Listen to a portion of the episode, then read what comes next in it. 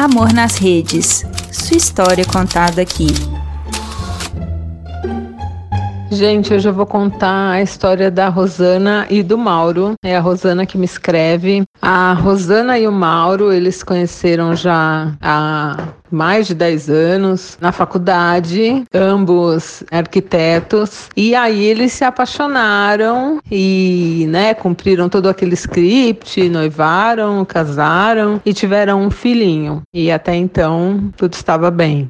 Assim que nasceu o filho do casal, o pequeno Maurinho, o Mauro mudou um pouco. Os dois não trabalhavam é, registrados em nenhuma empresa, então ela não teve um, uma licença maternidade, nada. Ela simplesmente parou de trabalhar, de pegar projeto de arquitetura, e quem ficou sustentando a casa foi o Mauro. Até então eram os dois que bancavam tudo. E aí, pensa ela, com um bebezinho recém-nascido, nunca tinha tido filho, tinha pouca experiência, e o Mauro começou a controlar absolutamente tudo, até a quantidade de arroz que ela comia. Pensa, gente. E assim, além de controlar o arroz, o que ela comia, o que ela bebia, ele começou a controlar também as coisas do bebê. Então, tudo que gastava com o bebê, pra ele era um absurdo. E ele não tinha convênio médico, ele achava uma besteira pagar. E ela tinha, porque ela pagava do bolso dela. Só que como ela tinha parado de trabalhar e ela não tinha feito nenhum pé de meia, foi uma bobagem, devia ter guardado um pouco o dinheiro dela, mas às vezes também não dá, né? Sei lá. Ele simplesmente parou de pagar o convênio dela. Ela tinha uma carência de um mês, que parece quando você tem um bebê, eles colocam o seu filho por um mês de graça, não sei, no convênio. O dela era assim. E aí acabou aquele mês, ela e o bebê ficaram sem convênio, porque ele falou, olha, eu não vou pagar, não vou gastar esse dinheiro com convênio. E ela não estava com nenhum projeto e ia perder o convênio dela, perder tudo. E o problema da Rosana é que ela tinha vergonha de falar para os amigos e para a família o que ela estava passando, mas tinha dia que ela passava fome. E assim, a gente está falando de um casal de classe média, bem estabelecido, os dois arquitetos, então assim, o cara era ruim mesmo. Depois que o bebê nasceu, ele virou uma péssima pessoa. E aí, quem percebeu que ela estava passando esse tipo de perrengue foi a diarista dela, a Neide. A Neide que reparou que às vezes chega... ela chegava, não tinha comida nenhuma. Aí a Neide, diarista, que ia uma vez por semana só, porque imagina se Mauro ia pagar mais de uma vez, né?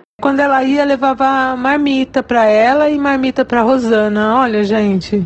porque o cara mal deixava comida em casa. E aí, assim, a Neide meio que dá uma espalhada nisso no prédio. Porque ela falou, ah, também não devo nada pra esse cara, né? Se quiser me mandar embora um dia só, eu arrumo outra casa. E contou pra porteiro, contou pra síndico, contou pra todo mundo. Então, todo mundo do prédio, os moradores, ficaram meio que sabendo a situação da Rosana. E aí, um ou outro sempre ia lá, levava comida pra ela. Falou assim, por um lado, ela se sentiu no começo humilhada, mas depois ela se sentiu amada, sabe? sabe, assim, cuidada pelos vizinhos. E aí todo mundo do prédio passou a odiar o Mauro, né? Já ama esse prédio. E o síndico, inclusive, se ele colocava o carro lá fora da linha, o síndico ligava e fazia ele descer. Tipo, todo mundo começou a implicar com ele, porteiro não fazia nada mais além do essencial, todo mundo odiava o Mauro no prédio. Eu acho é pouco. E a Rosana tinha pra onde ir, ela podia voltar pra casa da mãe dela, abrir a real pra família dela e falar, ó, o Mauro tá me deixando passar fome, não me dá, não me ajuda em nada com o bebê e eu vou voltar pra casa, vou me divorciar. Eu faria isso, né, sem antes, sei lá, colocar laxante na comida do Mauro. Mas ela, primeiro que ela acreditava naquele relacionamento, né, acreditava que, sei lá, ele podia voltar a ser um pouco como ele era antes. Mas aí ela começou a pensar que ele sempre foi assim. Como ela tinha o dinheiro dela, ela que fazia a maioria das coisas. Então as coisas em casa ela que colocava.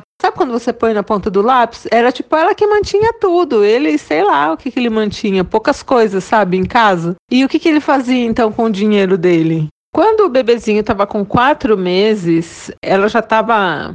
melhor, assim, né? E já estava se preparando para voltar para o mercado de trabalho, ver se conseguia algum projeto e tal, né? O Mauro apareceu lá com uma proposta para ela, porque eles casaram em regime de separação de bens. Eu não entendi bem essa coisa do regime. O que ela me disse é que depois que eles casaram, tudo que eles adquirissem juntos era dos dois. Então, depois de casado, que eles adquiriram dois apartamentos, porque como eles fizeram as plantas, eles foram os arquitetos dessas duas obras, em cada obra eles ficaram com um apartamento. Um era o que eles moravam, que era padrão, assim, popular, e o outro era o que estava ficando pronto, que era de luxo. E aí, olha só o Mauro. Porque na cabeça dele, o que a Rosana disse, que ela achou, que ela não ia conseguir mais nada de bens. Então que ele tinha que separar aquilo lá e que de tudo ali pra frente que eles tivessem, cada um ia ter o seu, alguma coisa assim, ou mudar o regime de casamento, não sei, um rolo lá. Mas ele queria que ela ficasse com o apartamento popular que eles moravam no nome dela, só dela, e que o apartamento lá chiquetoso que estava ficando pronto fosse dele, só dele. E ela não achou justo, mas ela estava numa posição ali, assim, vulnerável, que ela acabou assinando, acabou aceitando. Então o apartamento que eles moravam era só dela e o apartamento chique que ia ficar pronto era só dele. Depois que a Rosana assinou e que correu papelada, saiu escritura, todas essas coisas, o bebezinho já estava com seis meses e pouco. O Mauro deu a notícia para ela de que ele estava saindo fora, que a paternidade não era para ele, que ele não queria mais fazer parte daquilo e que ele ia se mudar lá para o apartamento chique. E largou a Rosana na mão, inclusive com água, luz e condomínio, tipo, se vira. Rosana ficou acabada, os vizinhos deram uma força, mas pelo menos para isso a separação serviu, porque aí toda a família e todos os amigos ficaram sabendo o que ela passava. E aí as coisas mudaram, porque aí você cria uma rede de apoio, né? Uma coisa que ela poderia até ter tido antes, mas ela tinha vergonha de falar. E ali agora ela não tinha mais para onde correr. Então ela conseguiu uma boa rede de apoio. Então ela conseguiu uma creche para pôr o bebezinho de seis meses, para poder voltar para o mercado de trabalho. Ela tinha outros amigos e amigas arquitetas que foram inserindo a Rosana em projetos, coisas pequenas, mas que pelo menos dava para pagar as contas. Ela conseguiu fazer um convênio para o bebezinho e o cara, enquanto eles se separaram lá na justiça, ficou estipulado um valor que ele tinha que dar, mas o que, que ele queria fazer? Ele queria guarda compartilhada para poder pagar só, assim, tipo a fralda, metade do convênio, sem dar dinheiro na mão da Rosana, entendeu? E assim ela foi se virando, foi levando o Mauro, um cretino de tudo, então não podia contar com ele com nada, mas ele ficava quinze dias com o bebezinho, depois que o bebezinho fez um ano, e foi levando, né? Com dois anos ela descobriu que ele já traía ela com uma engenheira de um projeto que ele participou, e eles acabaram se casando, ele com essa engenheira aí. E eles montaram uma empresa de arquitetura e engenharia. E ela também já estava levando a vida dela, ela com o filhinho dela lá, o pequeno Mauro. Mauro Filho, Júnior, sei lá. E aí que o, o Maurinho tava com uns três anos, um dia toca o interfone dela lá e é o Mauro. Olha só a do Mauro. Quando eles se separaram, ele ficou com o apartamento de luxo, ela ficou com o apartamento popular, que já tinha sido decidido antes até da separação. E na separação, a única coisa que tinha para dividir era um carro, que ah, o juiz lá acabou deixando com a Rosana, porque era um carro popular também, um carro já mais velho. E ela precisava, né, por causa do bebê, tudo. E o carro acabou ficando com ela. E ele tava ali porque depois de três anos de perrengue, ela tinha conseguido trocar o carro. E o Mauro tava ali, é, apareceu na casa dela, exigindo metade do dinheiro do carro. Uma coisa que já tava decidido na justiça, que o carro tinha ficado pra ela. E como ela trocou de carro e ele viu que ela tava com um carro melhor, ele queria o dinheiro referente, a metade do dinheiro referente àquele carro. Gente... A Rosana botou o Mauro pra correr, obviamente, né? Ele falou, olha, você vai me pagar por isso. O cara queria dinheiro dela. E aí ele começou a implicar. Não trazia o, o Maurinho no dia certo. Viajava com o Maurinho em época de escolinha. Começou assim a criar picuinha, sabe? A relação de Mauro e Rosana em relação a Maurinho ficou insuportável. Não tinha como mais, sempre que eles se encontravam eles batiam boca. E a Rosana é, resolveu falar com a Solange, a engenheira, a nova esposa do Mauro, para que se ela pudesse pegar o Maurinho sempre nos dias que ele fosse ficar lá na casa do pai ou, ou na escolinha, que fosse sempre ela para pegar, porque se fosse o Mauro não ia mais ter acordo, ela ia ter que fazer tudo por assistente social ou por advogado, porque ela não queria mais saber do Mauro e não ia mais aguentar nenhum desaforo. Eu achei ótimo. Só que tinha um detalhe,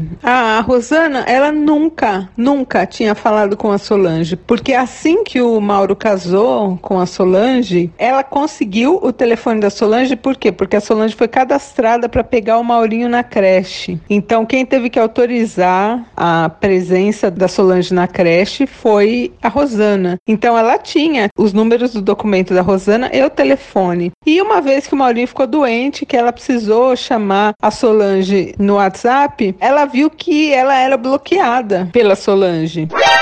E aí ela até questionou isso com o Mauro, e o Mauro falou, ah, ela te detesta, você não tem que falar nada com ela, você fala comigo, eu que sou o pai do Maurinho, você resolve tudo comigo. Então ela nunca falou com a Solange, ela nunca teve a oportunidade de falar com a Solange, mas agora ela estava decidida a falar com a Solange. Assim que a Solange atendeu, a Rosana falou, Solange, por favor, não, não desliga, é a Rosana, eu preciso falar com você. E a Solange do outro lado da linha falou, não, por que que eu desligaria? Foi você que me bloqueou em todas as redes?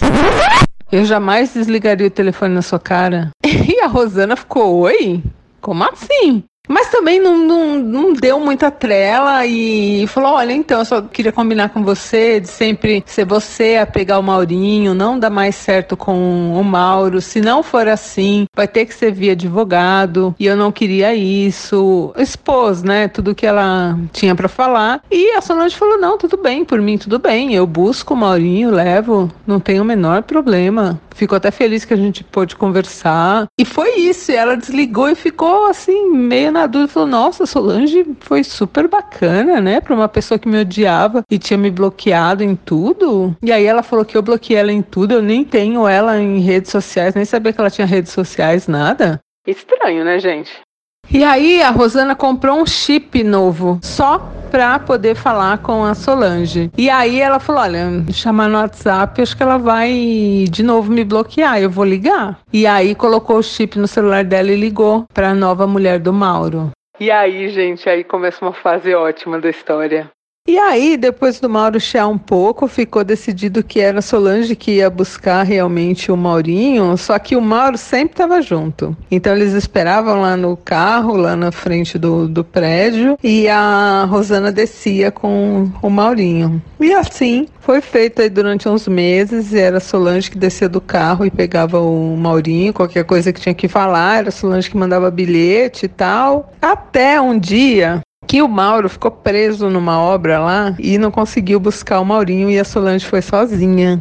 A Solange resolveu avisar a Rosana que ela ia sozinha porque ela não estava conseguindo falar com o Mauro, o Mauro estava sem sinal, preso numa obra e que estava dando horário e ela ia e, e se tudo bem, né? A Rosana falou, nossa, se você vem sozinha, lógico, vem, sobe, assim você conhece o quarto do Maurinho, você conhece onde ele mora porque você nunca entrou aqui, pode vir, claro, as portas estão abertas para você. E a Rosana foi... Gente, as duas pegaram amizade de cara. De cara. Ela chegou umas quatro horas para pegar o Maurinho e era seis horas, ela estava ainda lá na casa da Rosana, as duas tomaram café, comeram bolo, conversaram bastante, falaram mal do Mauro.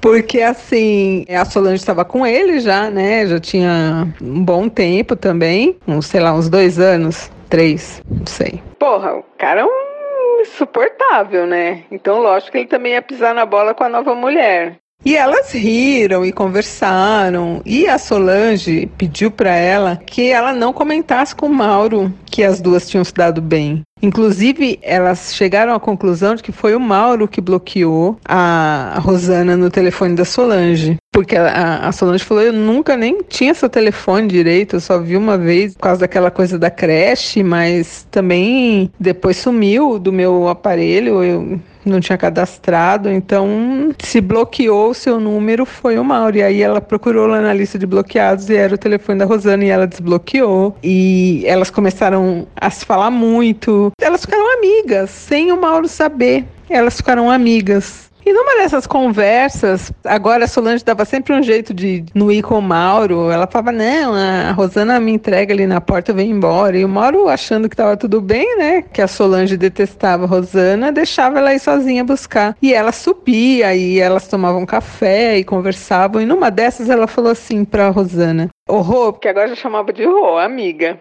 Ô Rô, eu não entendo por que que você deixou os três apartamentos pro Mauro, sendo que você tem o Maurinho e não ficou nada no nome dele. A Rosana falou, oi?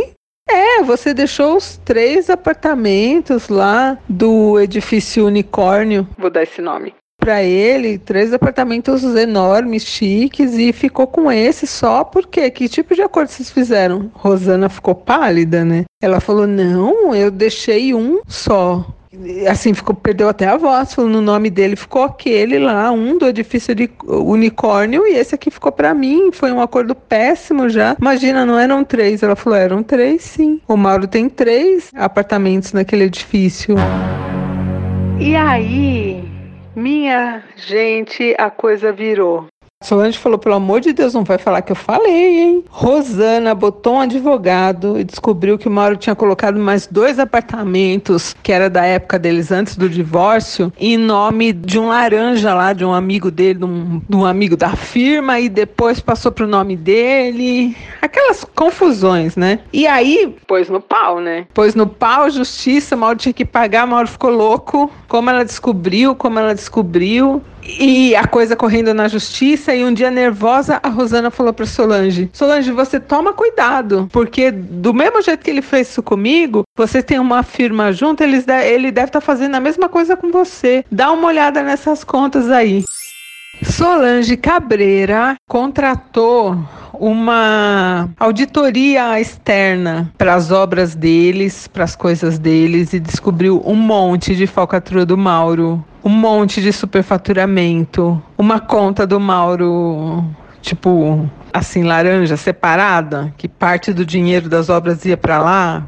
Um rolo que acabou Mauro na justiça, quase preso. E a Solange também se separou dele. E as duas super amigas. Depois de um monte de escândalo, devendo imposto, propina, roubando... Olha, o Mauro, bandido. Bandido desses engravatados, sabe? A Rosana conseguiu na justiça que ele não visse o menino sem supervisão, então ele não podia, ele perdeu a guarda compartilhada, então a guarda era total agora da Rosana. Ela conseguiu na justiça lá a parte dos apartamentos, tinha coisa dele que foi bloqueada por causa da Solange. O cara ficou sem nada, eu acho lindo. E numa dessas, elas saíram pra comemorar.